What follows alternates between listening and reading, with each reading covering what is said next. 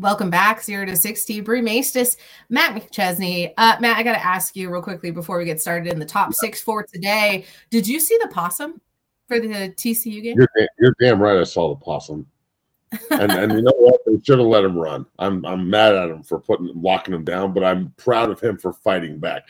He was clawing. They would not let him pull him out of there. That little possum's got some fight. Honestly, the possum being dragged off of the end zone was me. Anytime there's a concert, it ends. There's no encore, and the security is trying to pull me off the floor. It felt very akin to a lot of my situations when I'm watching some live music. So I appreciate the possum. That possum was rolling. He was having a good time, and honestly, they should adopt him as the mascot and roll him out there every single week. Also, I don't know if you're familiar with The Simpsons, but there's an episode in which Homer is on I think it's the train or the monorail, and they find the possum family in the closet, and he names the big one Bitey. And honestly, last night was just one of the best moments in sports for me. I do appreciate when animals run across the field, but I'm always a little bit sad when they have to catch like a feral cat or a possum for this matter. But it was almost a year to the date in which a decade ago, there was a fox on TCU's field as well. So maybe the animal spirits, the omens are there. Couldn't tell you the end of the game. I didn't watch it. All I was there for was for the wildlife showing. Yeah, the possum was probably more interesting than the game, to be completely honest with you, because Tech and TCU are both struggling. Goodness. Okay. Well, I mean, that's a good segue to get into. We'll do college football first. I just want to get into the matchups for the week. Then we'll talk some Thursday night football as well. But Matt, I'm going to give you one of my top college matchups for this week. I'm going to go number 13 LSU at number 8 Alabama, because Alabama looks like they're going to lock up the SEC West with a win here. LSU's inconsistent defensive front leaves a lot of room for a big run game, but I think there should be some trepidation there as Andre Sam will be lurking in the secondary. As always, this is going to be a must watch for college football fans, but is there a possibility you think this game could be a snooze fest if both teams find themselves in much of a like a defensive grind? Well, yeah, these two hate each other. I mean, there's a huge rivalry here. This is usually for the division, and once again it is. The winner of this game is going to play the winner of the Georgia-Missouri game, I'd imagine, out of the East. So, you know, this Alabama team is – I think they're good. They're not great. Their quarterback's average. But they do have NFL players all over the field, and so does LSU. And LSU has Jaden Daniels, and they've lost a couple of games, but they also have won some games. So LSU is going to go in there with the mindset that the playoffs out, but they could just spoil the party and keep the entire SEC out of the playoffs. If they can beat Alabama and figure out a way to get to the SEC title game and beat one of the two teams, the winner of Missouri or Georgia, you know, they're not letting a two-loss team into the college football playoff this year. I don't care. So LSU is trying to spoil a party, and Alabama's trying to have one. So I like Alabama in the game because they're in Tuscaloosa. And I think LSU does have holes defensively that Alabama will take advantage of up front for sure. So, yeah, absolutely. Do you have a pick for top college football or game to watch? But it would be Georgia, Missouri for me. I mean, look, that's the other side of the SEC, and Missouri has built their squad through recruiting, the transfer portal. They've done a great job. They are real. The Cook kid at quarterback will be a big-time draft pick coming up in the next couple of drafts. But going to Athens is different.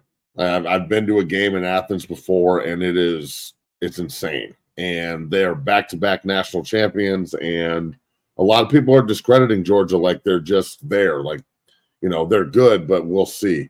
And I would imagine, if I had to guess, Missouri's going to walk into just an absolute hornet's nest and probably get the shit kicked out of them by Georgia, if I had to guess. But I would like to see Missouri go play well. Like, it'd be pretty cool to see a huge upset and kind of a changing of the guard in the SEC East. They've got the better quarterback, and sometimes that works, but Georgia's defense is loaded with first-round talent again, and I'd imagine they're going to get after Missouri pretty hard. So it's probably going to be Georgia, Alabama for the SEC title, and these two games determine that. They do. The Bulldogs are 7th in scoring defense and 6th in points per game. Georgia, with a win here, can make a case for number one in the college football rankings. Do you think they pull it off? They should be number one. I understand that it's year by year, but they're back-to-back defending national champs and haven't lost in 2 years. And the fact that they put Ohio State before them and Georgia beat Ohio State last year in the playoff, it's like it wraps up into, as we close college football here, it wraps up into like the whole, reality show that is college football. Michigan's getting yelled at by the entire world, but Ohio State's number one, but Georgia's the back-to-back national champions. They're number two. It gives them something to bitch about. Florida State's undefeated at number three. It's a quality program. They're perfectly content with that. There's just drama everywhere, and the media fuels it, and that's what sells tickets. So fuel that. Let's go. Let's burn some logs. Burn some logs. Got it. My second game is going to be Kansas State at number 6, Texas. It's the big noon matchup this weekend. So Kansas State number 6. The Big 12 race is wide open. The Longhorns obviously continue their dominance last week, but the Wildcats also impressed with a shutout against Houston for their third consecutive double-digit win. Who do you think takes this game? Because I'm not sure that you're not going to see a lot of at least a little bit of motivation to win here. Look, I think Kansas State's going to go to Austin and win, and they're underdogs, obviously, but sleep on Kansas State and you get beat constantly. And they are scared of no one. That's a great football program. I was raving about them yesterday on DNVR Buffs. I was raving about them yesterday with Ryan Koningsberg on our show. I mean, they're just a great program, and this is the last time they get Texas. And Texas and Kansas State have had some battles. And they've been rivals for a long time, and Texas hates playing this football team. So I want Kansas State to go win, and I hope Kansas State wins. I am not a fan of Texas. In fact, I despise them. So that's the future rival for the Colorado Buffaloes, in my opinion, too. So I want them at the top of their game, and they're defending Big 12 champs. So I'll take Kansas State at UT. Just I hope. Probably won't happen, but I hope. Any other matchups that you're looking forward to? The other one that I like is Washington at USC. I don't know how USC continues to hang around the top 25. I don't think they're very good. But Washington has the Heisman winner in Penix Jr. And, their offensive line is fortified with Dungeon Family guys. Roger Rosengarten's a Valor kid. He's a right tackle and probably a first-rounder, judging by the film that I've been seeing. And then Zach Henning from Grandview is another one of their guards and playing as a freshman, and I'm just partial to Washington getting to the playoffs. So I'm going to watch this game, and I hope they shit stop SC. I think that things are bad in LA, and you're going to see Lincoln Riley and Caleb Williams probably exit. And, it's going to be interesting to see what happens in LA moving forward. Do you think that if USC's Caleb Williams has another kind of down showing, the narrative will shift even further, and he could fall down those boards? I think he's still going to be probably a top 3 pick, but you can't sit here and say that he hasn't screwed up the bona fide number 1 pick thing, because even Penix Jr., I know he's a lefty and it kind of looks a little awkward, but that ball comes out like Michael Vick's throwing it. And go out and just dominate Caleb Williams in this game, and that says something to NFL GMs. So look, GMs have a hard job anyway. And this next year, if you have to pick between Drake May, who looks like he was made in the lab, and Caleb Williams, who is just a freak on all levels and seems like he can do anything, and then Penix Jr. and Bo Nix, there's dudes everywhere that can play quarterback, which is good for the league because it is the quarterback position in the NFL right now is terrible. It is terrible, but a lot of quarterbacks are getting their start. I want to talk about potential first-rounder Will Levis, who eventually fell down those boards, has gotten his start here in the NFL and in back-to-back weeks, the Titans versus the Steelers for Thursday Night Football. Kenny Pickett was dealing with much of a rib injury last week, got the start on Thursday. Will Levis was back at the helm for the Titans. The Steelers are now second in the AFC West. And honestly, the Titans are on a 4 straight road loss slide. Are both quarterbacks proving themselves at this point in the season? I think the Pittsburgh kind of won in spite of Kenny Pickett.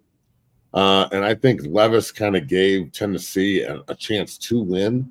It's 20-16 game. Tennessee had the ball late to finish. Look, Tennessee, the stat I saw last night was insane, like 91 players in 2 years and 40 guys on IR or something. That is nuts. Mike Vrabel's not the problem. If Mike Vrabel gets fired, he's going to get hired by somebody immediately just to go somewhere else and turn their franchise around. The GM seems to be the problem, the guy who just traded A.J. Brown and traded Bird and, like, just keeps trading everybody. I mean, if I'm Mike Vrabel, I might want them to fire me so I can go somewhere else at this point. That said, Tennessee is still a smash-mouth football team that's going to play hard. They fall to, I think they're 3-5 now. Pittsburgh improves. Their defense is going to carry them. Kenny Pickett made some throws, but he also, I mean, for God's sake, he made some terrible throws too. So, look, I think Pittsburgh and San Francisco are two teams that are just a quarterback away. If Kenny Pickett can figure out how to actually play quarterback in this league and be consistent, he's got targets, he's got weapons. Johnson's good, Pickens good. I mean, they got dudes everywhere. So, again, if his little hands and little tiny hand Kenny Pickett can go do something productive, they might be able to maybe win a playoff game because they're pretty good, man. The AFC North is stacked. It is, and up next for the Steelers, they have the Packers, Browns, Bengals, Cardinals. Do you think they can continue the momentum here with Kenny Pickett at the helm? I mean, yeah, you try to go 4-0 in that stretch, at least 3-1. You know, Cincinnati's a good team. That's a toss-up, but the other three are very winnable. So it's just Mike Tomlin, man. He's never had a losing record, and Pittsburgh has had four head coaches in their entire franchise's history, and the Raiders have had four head coaches in 2 years. So shit's crazy out there. We know that Pittsburgh has been, I guess, in poor spirits over the Kenny Pickett quarterbacking, but I think that he's honestly showing something here. The next four games, if you look at the NFL season in quarters, are going to be pretty important for what shakes out here, but Hall of Fame coach Mike Tomlin seems to have a pretty good grasp on what's going on. I'm glad that he was able to give Pickett that start there because it'll be interesting to see how that shakes out. They're now second in their division. So I want to know where they want to go. I'm not a big Steelers fan, but I respect their coach so much for what he's been able to do. And let's get into the NFL news for Week 9. The schedules, the standings. I want to open up with Kansas City versus Miami. They're the international game this week. They're going to be in Germany. You spent some time in Germany. We talked about that earlier this week. But how exciting is this game? Mike McDaniel had a press conference earlier this week, walked out on stage with his typical dry humor saying, I know I'm a lot larger in person, which was met with absolute crickets from the media there, which was hilarious to me because it's still funny if you respect who Mike McDaniel is as a person. What are you looking forward to from this game? I think Hill is probably going to have a big game here, but I want to know what you think. Kansas City's offense has been not suffering, but it really has been on a downtrend. So I'm interested to see how this matchup shakes out. Yeah, I'm going to take Miami in this one. I just think Tyreek Hill is going to be on a mission to make a point. Like, it's the first time they played. Frankfurt, that place is going to be rocking. I mean, I'd imagine they're playing at the same place I played at when I was with the Galaxy, and it was crazy. It was packed every week. They love their football there. I mean, down the road, I wouldn't be surprised if the NFL tries to do something again in Germany permanently rather than just playing games there. But this is a hell of a game for the international game. I mean, if you're in Europe or whatever and you want to see good football, this is a playoff game. Like, this could easily be the AFC title game for all we know. So, you know, that's the importance of this game as well. Is, does Miami want to go to Arrowhead in January? No. Does Kansas City want to go to Miami in January? No, I mean, they will, but still, it's going to be a good home field advantage for the Dolphins. So this is as big as it gets for a regular season game, and I just don't see Kansas City being able to cover Tyreek Hill. Now, that said, every time I seem to pick against Kansas City, with the exception of last week, they just make me look stupid and lose money betting. So they'll probably make me look stupid and lose money. They've lost You know, they've lost a couple of games, and last week they got physically dominated, and they are the Super Bowl defending champions. So I think that Andy Reid will have them right, but I do like Miami in this game. That's very good. Who do you like? I'm going to pick the Dolphins every single time. I can't root for Kansas City. I don't even think they're the better team here, specifically at this point in the season. I know they're defending champs. I know what they've done, but honestly, falling to the Broncos kind of changes a lot. I don't think you want to prove yourself at that point. You're not coming off just a hard loss. You're coming off a hard loss where you didn't score any touchdowns. To me, that's kind of spelling a disaster here. I don't know if Travis Kelce is at the point in which he was last year on Let's Talk Broncos. We were all last year for the Broncos. Damn it, Matt. Last year for Let's Talk Broncos, we were predicting that Kansas City was going to see a fall off of Travis Kelce. It didn't happen last season. In fact, it made us all look very silly. But now I think we're seeing a little more proof positive that the idea could be that Travis Kelce is slowing down and it is not the threat that he is at tight end, at least for the time being. I know the minute I say that, he's going to bounce back and he's going to prove us all wrong, and Kansas City can make a run at the Super Bowl. But I'm really hoping not, because I can't stand them. You mentioned Cincinnati. I'm going to move on as quickly as possible so you can't get a word in edgewise, but the Bengals and Bills are going to be facing off on Sunday. It's in Cincinnati. Then obviously the Broncos are in Buffalo for the following game for week 10. Joe Burrow and the Bengals have been able to turn around what they thought was going to be a down season. Joe Burrow wasn't looking great. He was obviously injured, and now it looks like he's feeling more like himself. Who do you have in this game? Because Josh Allen, it waffles through a very roller coaster identity of good quarterback, bad quarterback, system quarterback. It's the team around him. No, it's Josh Allen carrying the Buffalo Bills. How do you feel about the Bills-Bengals matchup, and who do you think wins that one? Well, remember the last time these two teams played in primetime, in the regular season, it was the Hamlin game. So that I'm eager to watch it. I mean, look, not only do you get to scout, I guarantee you every Bronco is going to be glued to the TV, and every Bronco fan will be too, to see how Buffalo plays on the road at Cincinnati before, again, hosting Monday Night Football next week with Denver going to Buffalo. So this is back-to-back showcase games for the Bills. And to think that they're going to lose back-to-back showcase games, I don't see that. So as a Bronco supporter here, I would like to see Buffalo go to Cincinnati and win this game and have some success. So they're riding high and feeling good about themselves, not all pissed off going into a long week against the Broncos. Now, that said, the Broncos are coming off a bye. Sean Payton off a bye is good. So, look, Buffalo has a ton to prove, man. I think the Bills are, once again, missing their window. Like, when you're up in the AFC title game on the road in Kansas City and they beat you, with crazy-ass plays and then in overtime, that's a missed window, and then you miss an opportunity to go to the Super Bowl. So that franchise knows everything about missing windows. I mean, that's their M.O., They did it 4 years straight, and now they're doing it again.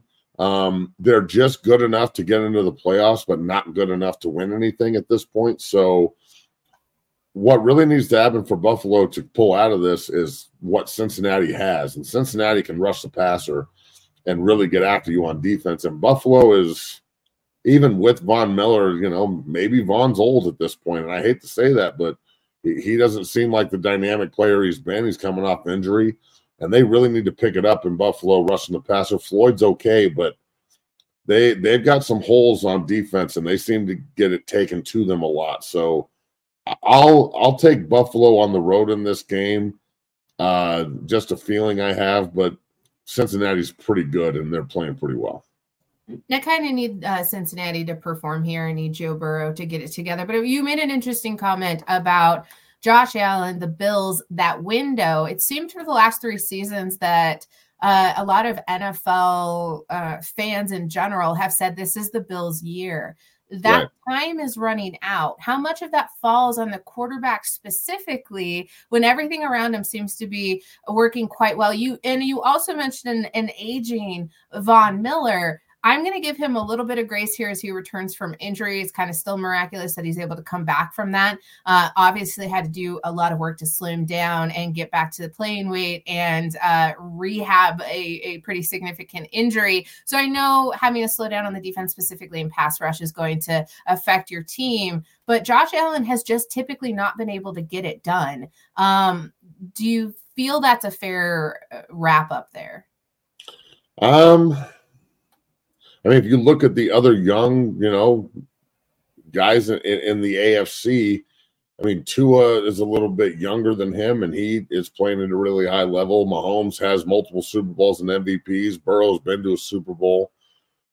He hasn't, and he needs that. He needs to at least get there. And look, I'm not saying Buffalo's not good enough to get there. They are. They are one of the top teams in the AFC, but there's just something about this team where he either has to do everything or, nothing happens. And when your offense is centered around Josh Allen doing 90% of the things, throwing the ball, running the ball, fourth downs, quarterback sneaks, you can't really run the football. They don't have a back that can just go get it. There's no Thurman Thomas on that team. That's a pretty easy indicator for good defenses to say, okay, well, we're just going to go beat the shit out of Josh Allen, and Buffalo will lose. And honestly, if I'm Cincinnati, that's what I'm doing to him. I'm just going to go hit him as many times as possible, even if we get a flag, which you're going to get. I mean, the personal fouls last night against the quarterback were so infuriating, maybe not want to watch the goddamn game anymore. But too bad you landed on somebody too hard. I mean, it makes me angry. Josh Allen is 6'5", 240, but we can't touch him. Poor guy, foo-foo football bullshit. But at the same time, I'm sure it'll be a competitive game. Just no one hit the quarterbacks too hard. They might get hurt. It's just an interesting concept. You talk about Joe Burrow going down and being the necessity that the Bengals need in order to be successful. And I'm going to take a swing here right after I thank Tavon Cooper for jumping in the chat. I love the perspectives from both Matt and Bree. Great analysis and breakdowns. Thanks, Tavon. I appreciate you stopping by, especially commenting and interacting with the show if you want to do so. Jump in the chat. But I was going to take a dig because the idea was that the Jets are a contender if only they had a quarterback. If Aaron Rodgers were to come back in time, does that prove that he's just not able to lead the team to a championship run? It's an interesting concept. I don't want you to answer just now. I want you to think about it a little bit because we still have NFL games to break down. That brings me to the Jets versus the Chargers, which is the Monday Night Football game. I can see you shaking your head. I don't really care, but let's talk about that game in specific. The Chargers, not really active right now. Not a whole lot of information coming out of there. I don't follow the Chargers very closely because they don't scare me here in the AFC West. But as a Broncos fan, I know that's throwing rocks at glass houses or whatever the saying is. Who do you think wins this game, Jets or Chargers? Look, the Chargers charger a lot. They did win on Sunday Night Football. Great game, by the way, on Sunday night. Chicago at LA, just... that's scheduling. It's almost as good as this week's Thursday. Carolina at Chicago. Wow, what a game. Look, the Jets going to the Chargers on Monday Night Football it'll be a good home game for the Jets because there's a lot of New York Jet fans in LA because it's transplant city. So people will show out to support. It'll be half and half. But I can't take Wilson over Herbert, even though the defense for the Jets is so good. The Chargers offense has some pieces. They're going to score 14 points, 17 points, something like that. I'll take the under in the game, whatever it is, but it's all on the defense. And if the Jets want to be a all-time great defense and win playing defense, and then it doesn't matter. Like the Ravens in 2001 with Tony Banks and Trent Dilfer and Elvis Gerback and shit. So Elvis came the next year. There was just Trent and Tony, and those two are awful. So they're way worse than Wilson. So I think that if you want to be an all-time great defense, the Jets have the chance to prove it. But, man, that's a hard ask. And unfortunately, this is probably a game that the Jets will drop, but I'd love for them to win, obviously. I'm obviously going for my Jets, but unfortunately, I think the Chargers will probably take this at home. It'll be a tough game. Justin Herbert's too inconsistent here. And honestly, for the first time that you're ever going to hear, I'm picking the Jets to win over the Chargers. I think it's going to be by at least, it's going to be at least a touchdown. Why is because of the defense. The defense has been consistent. Justin Herbert and the Chargers have been fairly inconsistent. And I'm honestly going to put a lot of stock in what Zach Wilson is building there with the Jets. I just think the consistency is important. I think that they have a good chance here. There's a lot of talk of whether or not they're making an actual run at the playoffs. I'm going to hold your horses here, and I'm not going to go in down that rabbit hole just yet. But I do think the Jets beat the Chargers here, and I think they're just the better team. They're the more consistent team. Well, I think I might have to change my mind and go with you. If you're taking them, I can't take the Chargers. Fuck you have the Chargers. We've already listed. I've already tallied it, and I've got the Matt's picks right here. He picked the Chargers to win over the Jets, and I'm tweeting it out to everyone who's watching. Yeah, well, I also took the Jets, so let's go. Go Jets. Air Teeth just said, Bree just committed narrative blasphemy, telling the obvious truth about Herbert. Honestly, I'm here to tell a little bit of truth here. On the 0 to 60 pod, that's what you get here. And if you're new and you're not already subscribed, you need to go ahead and do that. Also, like the stream. It helps us out. It makes me cry less later on. We got the Buffs versus the Beavers, but I want to first talk about the Broncos versus the bye with a little bit of the time that we have left. How do the Broncos win the bye week, you ask? I'm not quite sure. You got 10 days off. You're traveling to Buffalo. What exactly do you need to do at this point in order to be successful? You didn't trade anybody. Adam Schefter coming out and saying the Broncos were offered a 3rd and a 5th rounder for Jerry Jeudy. Matt,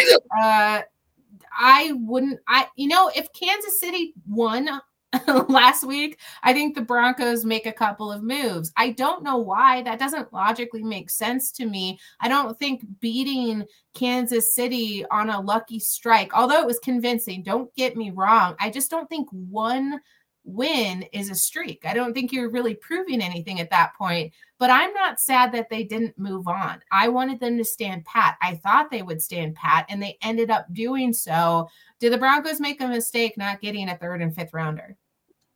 Look, Jerry Judy's having a hell of a year. He's gotten a lot better.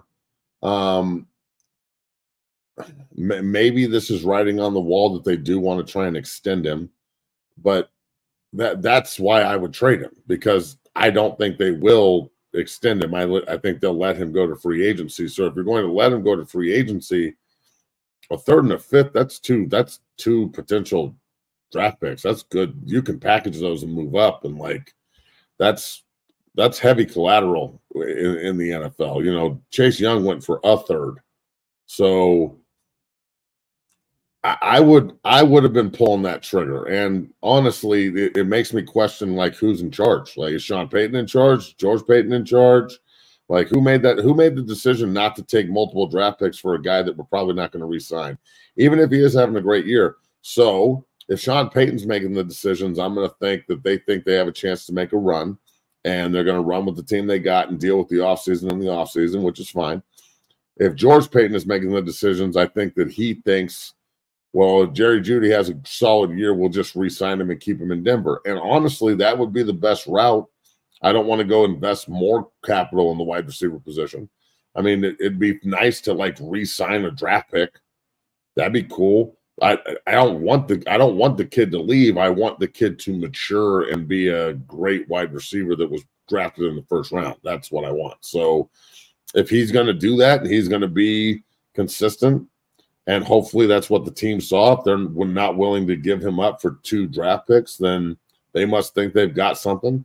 And if they finish strong and he's one of the reasons, and him and Russ have camaraderie, and Cortland and him can really play together, and that's the key, is they're not very good together on the field, although they have been recently. If all that can come together, then yeah, re-sign him and move forward and we're good. But if they don't make the playoffs, or they're not in contention like in the middle of December, I mean, this is going to be like, well, why didn't we get draft picks for this guy? Because he's not going to be coming back anyway. So that's a pretty sharp double-edged sword right there for the franchise. It is, and I hate to move on, but there is sort of news that I didn't catch to start the show, which honestly, we probably should have been talking about the entire time. I'm going to throw it out to you, and I want to give shouts out to Hexted, who went ahead and asked the question that made me panic here in the background of the show to find out just exactly what he was talking about. From Brett McMurphy over at Action Network headquarters, Colorado quality control analyst Pat Shermer will take over play calling duties for Sean Lewis versus Oregon State. What? I just didn't know. Deion Sanders must elevate Shermer from an analyst to a full-time coach to be eligible to coach. Lewis will still signal the plays in, but it's unknown which assistant will be demoted to make room for Shermer's promotion. Shermer was an NFL offensive coordinator with four teams, obviously for the Denver Broncos, and a lot of people are asking for your comments right now. I want you to go ahead and give me a general idea of how you're feeling about this. I'm caught off guard. Guys, I try not to be on Twitter when I'm on this show. I get very distracted, and it looks like things are happening. Tavon looks excited, I think. What changes does this incorporate? And honestly, I'm a fan of Lewis and his decision-making, so I want to know why you think they're going with Shermer against Oregon State specifically. Look, I am a fan of Lewis as well. I think he's a great coach. He was a great head coach at Kent State. Bringing him in was a good idea. He's done good work with Shador. But last week was a train wreck offensively, and Shador even played well, and it was a train wreck. So, look, Pat Shermer is going to bring – I guarantee you Pat's sitting in the back going, I know how to fix some of these problems, and they're not getting fixed. I was on DNVR Buffs yesterday talking about this at length and in depth. We posted a couple videos about it, but the protection issues, Pat Shermer knows professional protection. Not saying Coach O'Boyle doesn't and Coach Lewis doesn't, but they didn't adjust at halftime. So they didn't adjust to the radar looks. They didn't adjust to full turns. They didn't adjust to squeeze gaps. They couldn't shelf penetrators. And that goes on the offensive line coach, but it also goes on the offensive coordinator and the scheme and what they're doing. So this tells me that this didn't just happen today. This has happened. He's announcing it the day before they place Oregon State. If I'm Oregon State, knowing that coaching staff up there the way I do, because we talk constantly, they just bought body bags, by the way, 60equipment.com. They are going to be sitting there going, oh, my God, we're about to get TCU'd because we don't know what they're going to run. I would bet that they've had a new offensive system in all week. I wouldn't be surprised if Shador's under center. I wouldn't be surprised if there's a fullback on the field, multiple tight ends, like professional pass protection, not just, trying to like – one of the things that I noticed the more I watched the UCLA tape is they're running play action looks out of the shotgun, but they can't run the football, which takes away from the – bite of the second level to the line of scrimmage, which opens up the play action holes. And the offensive line's almost like run blocking, trying to pass block to give the sense that they're going after the defenders, and the defenders aren't reading the keys because they know we can't run the ball. So that is wasted motion and wasted movement and wasted time that Pat Shermer is probably going to cut out completely. I would guess the pocket's going to move. I would see multiple screens. I think Shador's the kind of guy where you could put a new system in 2 days and he'd be able to pick it up because he is, that kid is lightning fast when it comes to decision-making. If you protect two, he's going to chop you up. This is a move to get a professional system in place to protect the quarterback that is a first-round draft pick. I personally love it. I love it. This is leadership, damn it. This is goddamn leadership.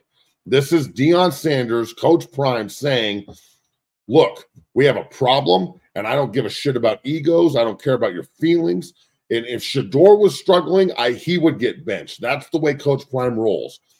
The offensive coordinator is struggling. We're not making good play calls. We're getting inside the red zone. We can't score. They were +4 on the road against UCLA and did not win the game.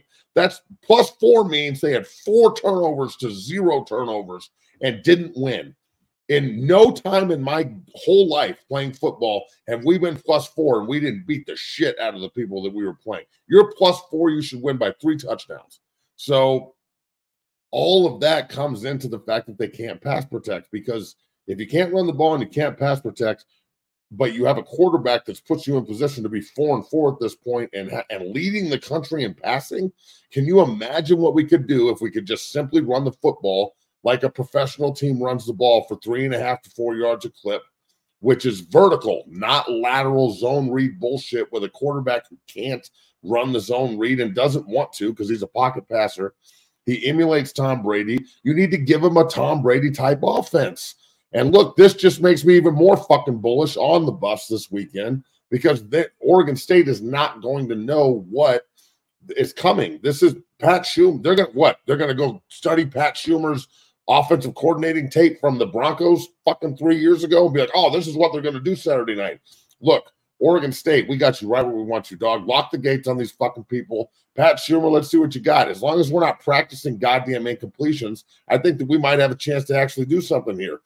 For real, Shador Sanders is a professional quarterback. Like, you need to put him in a professional system.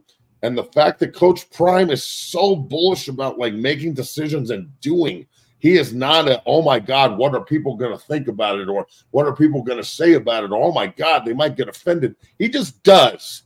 And whatever your opinion of it is, it don't mean shit. And that's the way I operate, man. And I love that shit. I love it. This is fucking leadership, and this is why he's him. Period. Did you just mic drop on me? Bill Porterfield said the standard is the standard. Something had to change, and it's not going to. It's just not doing nothing, doing something.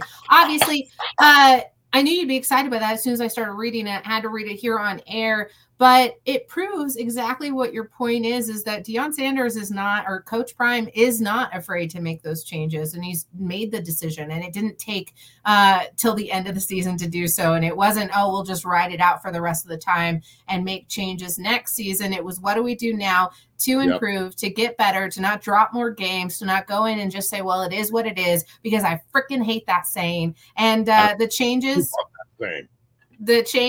have been made. We'll see how they pan out for Colorado. I like what you said, though. You're even more bullish on the Buffaloes now winning. Do you think that there is a consideration that you trust the process as a player? Have you ever had a interim coach have to come in or something very significant happen like this? Because to me, in my brain, it elicits an adverse reaction. There's a little bit of risk associated, but they've probably been practicing with Shermer at the helm for quite some time. Like you said, it's not like they made the decision today. They're just announcing it today. But do you think there's a comfortability in the offense now that these players know that there was a decision made to improve them, to protect them, most importantly, as players? Is it a mindset shift at this point?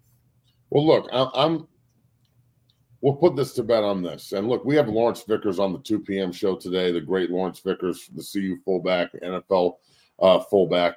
And we'll elaborate on all this because I want to get his perspective being in so many offensive systems in the NFL and whatnot. But Bree brings up a great point here, and that is the comfortable aspect of this and also the, like, anxiety of change. I think the anxiety of change would be gone because this will probably be welcomed, like a different way to do things to better fit our personnel. I think that Coach Lewis's system worked really well at the beginning of the season when people were trying to figure us out. You know, it obviously worked against USC when they made the comeback. They made some changes at halftime that facilitated that comeback.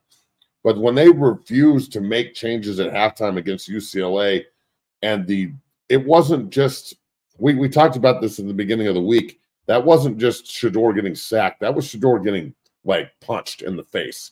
He got his ass kicked in that game. And that's not just his coach, that's his dad. So to think that we're not going to make changes that are based around better fitting our personnel, even if we think we can't run the football. I did watch them line up in heavy personnel against TCU and smash them in the fucking face multiple times in that game, move people and score touchdowns vertically and run the ball for over 100 yards. So I think that it's the scheme and the inability for the front five to block power five defensive linemen. This scheme works really good when you're in the MAC because the MAC defensive linemen are not UCLA standard. So they're not going to win as many one-on-ones.